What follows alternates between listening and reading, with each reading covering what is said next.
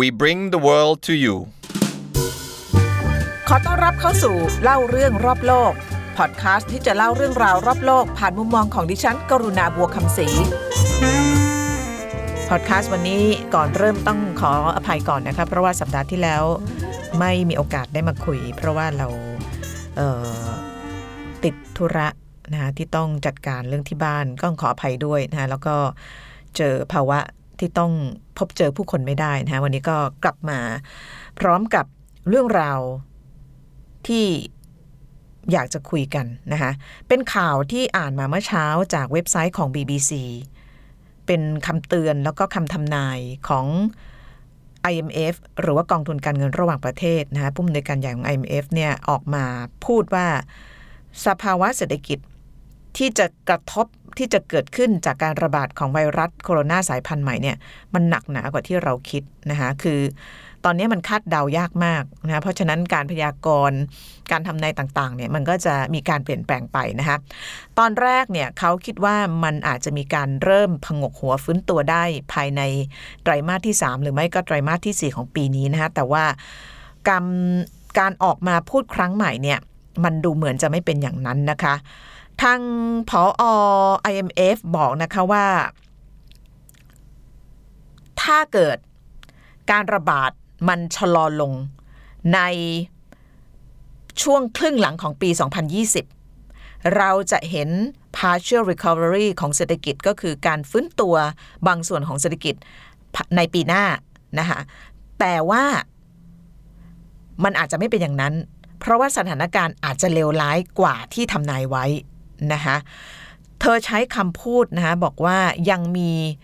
สิ่งที่เรียกว่า tremendous uncertainty ก็คือความไม่แน่นอนยังสูงมากนะคะกับอนาคตที่เราจะมองไปนะคะอาจจะ get worse ก็คือเลวร้ายกว่านี้ซึ่งขึ้นอยู่กับแฟกเตอร์หลายอย่างมากรวมถึงระยะเวลาของการแพร่ระบาดของไวรัสด้วยนะคะเอาอย่างวัคซีนเนี่ยที่เราหวังว่ามันจะมาเป็นพระเอกขี่ม้าขาวเพื่อที่จะให้ทุกคนได้มีภูมิป้องกันก็ต้องรออีกประมาณ12เดือนนะคะเพราะฉะนั้นการออกมาพูดของ IMF คราวนี้เนี่ยทำให้เราอย่างหนึ่งอย่างน้อยตัวดิฉันเนี่ยก็จะรู้สึกว่าเฮ้ยมันไม่มีอะไรแน่นอนจริงนะคะที่เราบอกว่ามันจะดีขึ้นเนี่ยเขาก็ไม่มั่นใจกันแล้วนะคะถ้าเราจะปลอบใจตัวเองว่ามันจะดีขึ้นมันก็ได้แต่ว่าต้องเตรียมใจด้วยนะคะเพราะว่าผอ IMF บอกว่ามันอาจจะเลวร้ายลงนะคะซึ่งมันก็จะไปกระทบกับเศรษฐกิจซึ่งถ้าเกิดไปดูตัวเลขของยักษ์ใหญ่เศรษฐกิจอย่างสหรัฐเนี่ยไม่น่าเชื่อว่าคนเนี่ยตอนนี้ไปลงทะเบียนเป็นคนว่างงานเนี่ยเป็น10ล้านคนแล้วก็เพิ่มขึ้นทุกวันนะคะตอนนี้เนี่ยที่ณนาทีที่เราพูดถึงอยู่เนี่ยประมาณ16ล้านคนนะคะของคนอเมริกันที่ไปลงทะเบียนเป็นคนว่างงานเรียบร้อยแล้วนะคะแล้วก็ผอ IMF ยังบอกด้วยนะคะบอกว่าจะทำให้คนที่อยู่ในประเทศยากจนเนี่ยต้องเผชิญกับสภาวะความยากจนเนี่ยเพิ่มสูงมากขึ้นนะคะปกติก็จนจะแย่อยู่แล้วนะคะแต่ว่าจำนวนคนจนจำนวนคนที่อดอยากเนี่ยจะเพิ่มมากขึ้นอีกเยอะนะคะแต่ว่าทั้งหมดทั้งปวงเนี่ยอยากจะขมวดมาสู่ปมนี้นะคะมันมีรายละเอียดเยอะนะคะในการให้สัมภาษณ์แล้วก็การคาดการณ์การพยากรณ์ของ IMF แต่ว่ามันสามารถสรุปรวบได้คำหนึ่งซึ่งเป็นที่มาที่ไปของการทำหัวข้อพอดแคสต์ในวันนี้นะคะเพราะ IMF บอกว่าอาจจะเป็นวิกฤตทางเศรษฐกิจนะคะเป็น worst economic crisis since 1930s depression นะคะเธอพูดถึงว่าจะเป็นวิกฤตเศรษฐกิจที่เลวร้ายพอๆกับวิกฤตเศรษฐกิจที่เราเจอในช่วงปี 1930 ที่คนมักจะเรียกว่าเป็นช่วง Great Depression หรือว่าการถดถอยของเศรษฐกิจอย่างรุนแรงนะคะเกิดอะไรขึ้นในช่วงนั้นนะแล้วก็ถ้ามันเกิดขึ้นกับเราในวันนี้เนี่ยเราจะรอดตายไหมก็ไม่แน่ใจเหมือนกันนะคะเพราะว่าตอนนี้ชีวิตไม่แน่นอนมากๆเลยเอาวันนี้พูดถึงเรื่อง Great Depression ก่อนละกันไปดูประวัติศาสตร์นะคะว่าในช่วงนั้นมันเกิดอะไรขึ้นนะคะ Great Depression หรือว่าภาวะเศรษฐกิจถดถอยอย่างรุนแรง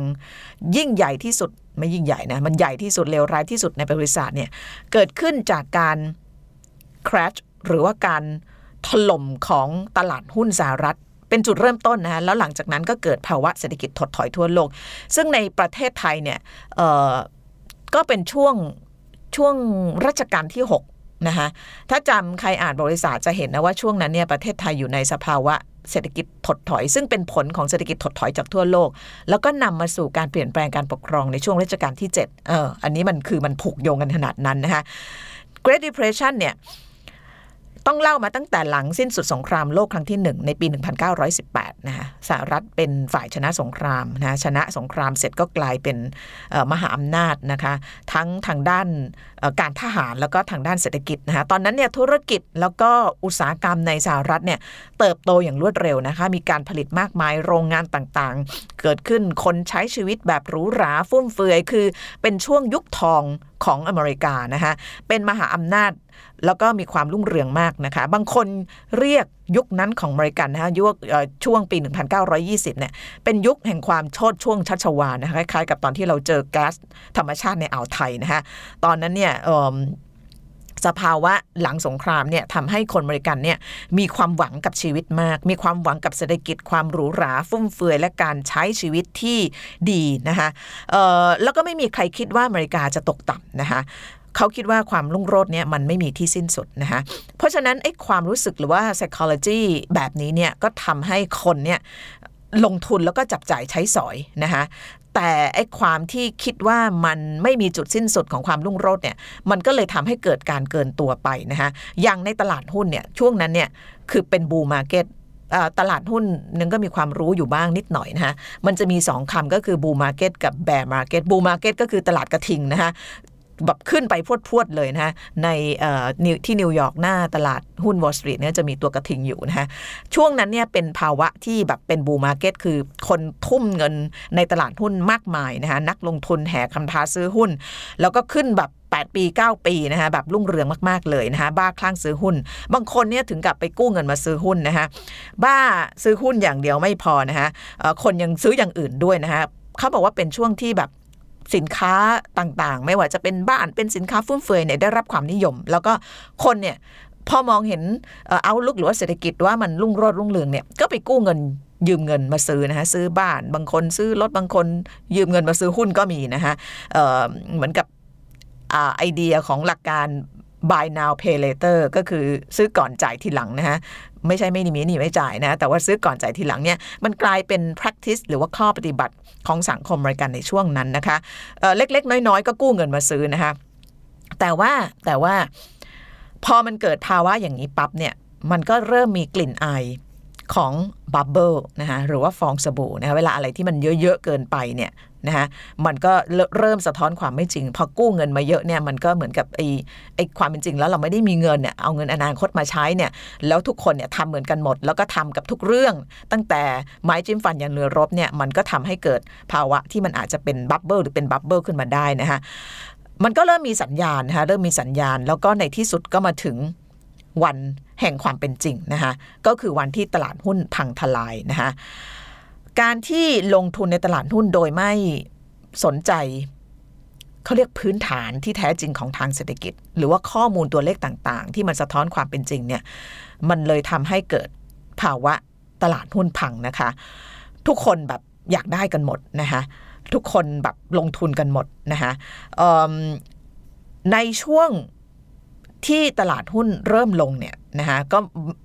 เหมือนแบบหนังม้วนเดิมฉายเลยช่วงที่เกิดขึ้นในบ้านเรามีนักเก็งกำไรนะคะเริ่มไปขายช็อตเซลล์เริ่มไปทำนู่นทำนี่นะคะแล้วในที่สุดนะคะตุลาคมปี 1929 นะคะเป็นวันอังคารที่24ตุลาคมด้วยนะคะเพราะว่าศัพท์คำนี้ถูกจารึกไว้ในประวัติศาสตร์นั่นก็คือ Black Tuesday นะคะหรือว่าวันอังคารแห่งความมืดมิดก็มาถึงตลาดหุ้นสหรัฐนะคะทุกคนตื่นตระหนกแห่เทขายหุ้นกันฮะเป็น panic selling เลยนะคะแล้วก็ตลาดหุ้นดาวโจนส์ของสหรัฐปรับตัวลดลงแบบไม่รู้กี่เปอร์เซ็นต์นะคะลงมาจนกระทั่งคือแบบลงจนไม่รู้จะลงยังไงนะคะแล้วแรงขายเนี่ยมันไม่ได้มาจากการตื่นกลัวอย่างจากนักลงทุนอย่างเดียวนะฮะแต่ว่ามาจากคนที่เริ่มไม่มั่นใจกับสภาวะเศรษฐกิจนะคะการจับจ่ายใช้สอยในภาคเศรษฐกิจจริงๆเนี่ยก็เริ่มลดลงพอเห็นตลาดหุ้นเป็นแบบนั้นเนี่ย อย่างเราเคยไปกินอาหารแบบดีๆหรูๆหรือว่าไปซื้อของแบบไม่ค่อยคิดเนี่ยเราก็จะเริ่มคิดแล้วนะเพราะฉะนั้นมันเริ่มกระทบกับสภาวะเศรษฐกิจนะฮะความพังพินาศของตลาดหุ้นโดยเฉพาะจุดเริ่มต้นของ Black Tuesday เนี่ยมันส่งผลให้คนขาดความเชื่อมั่นในธนาคารด้วยนะคะคนจำนวนมากเนี่ยไปแห่ถอนเงินจากธนาคารจนธนาคารไม่มีเงินให้แล้วเนี่ยเขาเรียกภาวะแบงก์รันเนี่ยนะคะแล้วธนาคารซึ่งเป็นถูกมองหรือว่าเป็นสัญลักษณ์ของทุนนิยมมันถูกสั่นคลอนเนี่ยก็กลายเป็นจุดเริ่มต้นของวิกฤตทางเศรษฐกิจครั้งใหญ่ที่สุดในประวัติศาสตร์นะคะเริ่มจากตลาดหุ้นก่อนนะคะแล้วก็มาจากที่คนไม่มั่นใจแล้วก็มาภาคธนาคารนะคะล้มคลืนเลยนะคะแล้วก็ความหวาดกลัวก็ขยายตัวไปทั่วสหรัฐนะคะคนที่ไม่มีอะไรเสียคือไม่ได้ลงทุนในตลาดหุ้นอะไร ก็กลัวนะคะเพราะว่าไม่กลัวได้ยังไงถ้าเกิดธนาคารล้มแล้วเรามีเงินในธนาคารเราก็ต้องแห่ไปถอนเงินใช่ไหมคะไม่มีใครกล้าฝากเงินไว้กับธนาคารนะคะแล้วก็กิจการธนาคารก็ประสบปัญหามีแบงก์ปิดมากมายเลยนะคะพอมันเป็นลูกโซ่ไปอย่างนี้เนี่ยก็เกิดภาวะการหยุดชะงักของการผลิตนะฮะโรงงานไม่ผลิตคนตกงานไม่มีรายได้ทุกอย่างดับวูบหมดเลยนะเขาบอกว่าตอนนั้นคนที่เป็นประธานาธิบดีสหรัฐก็คือHerbert Hoover นะคะจริงๆแล้วเนี่ยเป็นประธานาธิบดีที่ได้รับความนิยมมากหลังสงครามโลกครั้งที่ 1เพราะว่าทำให้อเมริกันรุ่งเรืองแต่ว่ามาอยู่ในช่วงที่เกิด Great Depression ด้วยนะคะทำให้ประธานาธิบดีคนนี้เนี่ยหลังจากมีการเปลี่ยนผู้นำคนใหม่มาเป็น Franklin D. Roosevelt แล้วเนี่ยHoover เนี่ยถูกสังคมเกลียดมากนะคะแบบคือคนจดจำในฐานะเป็นพวกลูเซอร์จากฮีโร่กลายมาเป็นลูเซอร์แล้วก็เขาพยายามจะกลับมาแก้ตัวหลายครั้งนะคะปรนนาตัวทำงานเพื่อที่จะช่วยฟื้นฟูเศรษฐกิจแล้วก็สภาพของสังคมของสหรัฐอเมริกาในช่วงหลังสงครามโลกที่2ด้วยนะซึ่งอันนี้เนี่ยก็เป็นเรื่องราวที่สนุกมากแต่ว่าไม่เล่าวันนี้นะฮะเอาไปเล่าวันหลังแล้วกันฮะช่วงนั้นเนี่ยก็สภาพของคนอเมริกันสังคมอเมริกันเนี่ยมันมืดมิดแล้วไม่มีความหวังนั่นแหละเขาเรียก Great Depression นะฮะเป็นสภาวะตกต่ำที่มันเกิดจากภาคเศรษฐกิจแล้วมาสะท้อนในเรื่องความหดหู่ของสังคมนะฮะคนอเมริกันตอนนั้นน่ะว่างงานแบบจำนวนมากนะคะว่างงานจำนวนมากอดอยากไม่มีเงินแม้แต่ซื้ออาหารนะคะแล้วก็สิ่งที่เกิดขึ้นเนี่ยก็อย่างที่บอกเนี่ยส่งผลกระทบไปทั่วโลกนะคะในส่วนประเทศไทยก็อย่างที่เรียนไปแล้วนะคะอยู่ในช่วง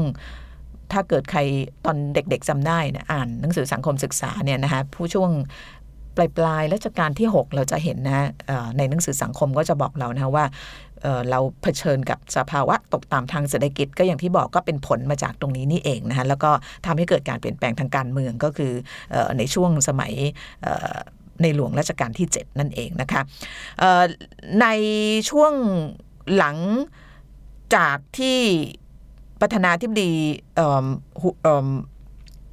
Herbert Hoover ได้หมดจากตำแหน่งเนี่ยนะคะก็เป็นช่วงที่ผู้นำคนใหม่เข้ามาก็คือ Franklin D. Roosevelt นะคะชื่อนี้เนี่ยจริงๆได้รับการพูดถึงในช่วงนี้ด้วยนะคะเพราะว่าคนอเมริกันหลายคนบอกว่าทรัมป์เนี่ยโดยเฉพาะคนที่ไม่ชอบทรัมป์เนี่ยบอกทรัมป์ไม่ไหวแล้วคนก็โหยหาผู้นำอย่างD. Roosevelt นะคะซึ่งD. Roosevelt ก็เป็นผู้นำที่น่าสนใจมากเพราะว่าเป็นผู้นำที่ทำให้อเมริกันเนี่ย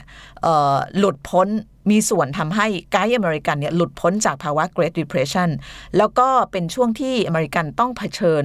สู่แล้วก็เป็นส่วนหนึ่งของสงครามโลกครั้งที่2นะคะแต่ว่าท่านเนี่ยถึงแก่สัญญกรรมหรือเสียชีวิตไปก่อนที่สงครามโลกครั้งที่2จะสิ้นสุดเพราะว่าโรคประจำตัวนะคะแล้วก็คนที่ขึ้นมาแทนก็คือประธานาธิบดีทรูแมนซึ่งเป็นกฎปุ่มอาวุธนิวเคลียร์เป็นจุดยุติของสงครามโลกครั้งที่2นะคะแต่ว่าอเมริกันออกจาก Great Depression ได้ส่วนหนึ่งก็เพราะว่า Franklin D. Roosevelt นะคะซึ่งตอนนั้นเนี่ยท่านได้พยายามฟื้นฟูเศรษฐกิจของอเมริกันด้วยการฟื้นฟูแบบเร่งด่วนสร้างงานนะคะสร้างงานแจกเงินให้คนอดอยากพัฒนาทักษะให้คนที่ต้องการงานนะคะใช้ประโยชน์จากพืชผลทางเกษตรต่างๆแล้วก็มีการสั่งปิดธนาคารฟื้นฟูใหม่เลยแล้วก็ให้เปิดเฉพาะธนาคารที่มั่นคงและมีเสถียรภาพเท่านั้นนะคะแล้วก็มีมาตรการเฉพาะหน้ามากมายที่ออกมานะคะจนกระทั่งอเมริกาเนี่ยเริ่มฟื้นตัวได้แต่ว่า ก็เข้าสู่สงครามโลกครั้งที่2อีกนะนี่ก็คือสภาวะที่เกิดขึ้นนะเดี๋ยววันหลังจะหาข้อมูลเพิ่มเติมนะคะว่ารายละเอียดที่อเมริกันออกจาก Great Depression เนี่ยมันออกมามีความยากลำบากอุปสรรคปัญหาอะไรยังไงบ้างนะคะแต่ว่าน่าสนใจมากที่ผอ IMF เนี่ยเอาสถานการณ์ที่เกิดขึ้นตอนนี้เนี่ยไปเทียบเคียงกับ Great Depression ที่เกิดขึ้นในช่วงปี1930คือสถานการณ์อาจจะไม่เหมือนกันนะคะเพราะว่านี่มันเป็นการระบาดของไวรัสแล้วก็เกิด interruption ทางด้านกิจกรรมทางด้านเศรษฐกิจและสังคมนะคะเพียงแต่ว่าสิ่งที่ผอ IMF พูดเนี่ยอาจจะหมายถึงผลของมันนะที่จะมีต่อสภาวะจิตใจของประชาชนทั่วโลกซึ่งหดหู่อย่างเหลือเกินที่ต้องเผชิญกับทั้งภาวะisolate ทางด้านสังคมนะคะแล้วก็ความไม่มั่นคงต่ออนาคตของตัวเองข้างหน้าไม่ว่าจะเป็นเรื่องของเศรษฐกิจแล้วก็เรื่องของการเมืองนะคะก็หดหู่พอสมควรอ่านแล้วนะแต่ว่าเราก็ต้องยอมรับความเป็นจริงนะคะว่าในที่สุดเราก็ต้องผ่านพ้นไปให้ได้นะคะเหมือนกับทุกเรื่องนะคะแล้วก็ส่วนตัวแล้วเนี่ยก็รู้สึกว่าเกิดมาเรามาเจอกับอะไรที่มันแบบ100 ปีจะเกิดครั้งหนึ่งนะคะถ้าเราผ่านมันไปได้เนี่ยเราคงจะแข็งแรงมากๆนะคะก็ขออวยพรให้ทุกคนผ่านไปให้ได้นะคะแล้วก็เตรียมรับมือนะคะพยายามมีแผนสำรองนะคะพยายามคิดว่าถ้าเกิดอันที่1แผนเราไม่เวิร์กอันที่2แผนเราจะเป็นยังไงถ้ามันไม่เวิร์กจริงๆเนี่ยเลวร้ายที่สุดในชีวิตจะเป็นยังไงเนี่ยเตรียมใจไว้นะส่วนใหญ่เนี่ยเวลาดิฉันใช้ชีวิตเนี่ยดิฉันจะคิดถึงสิ่งที่เรียกว่า worst case scenario คือถ้าเลวร้ายที่สุดแล้วเนี่ยทางเนี่ยเราอยู่ได้ไหมแล้วเราจะอยู่ยังไงนะถ้าเราเตรียม worst case scenario ไว้เนี่ยทางเลวร้ายที่สุดในชีวิตไว้ได้แล้วเนี่ยนะเราก็จะเผชิญกับมันได้อย่างมีสตินะคะเอาละค่ะวันนี้กับเรื่อง Great Depression ลาไปก่อนสัปดาห์หน้าเจอกันใหม่ค่ะสวัสดีค่ะ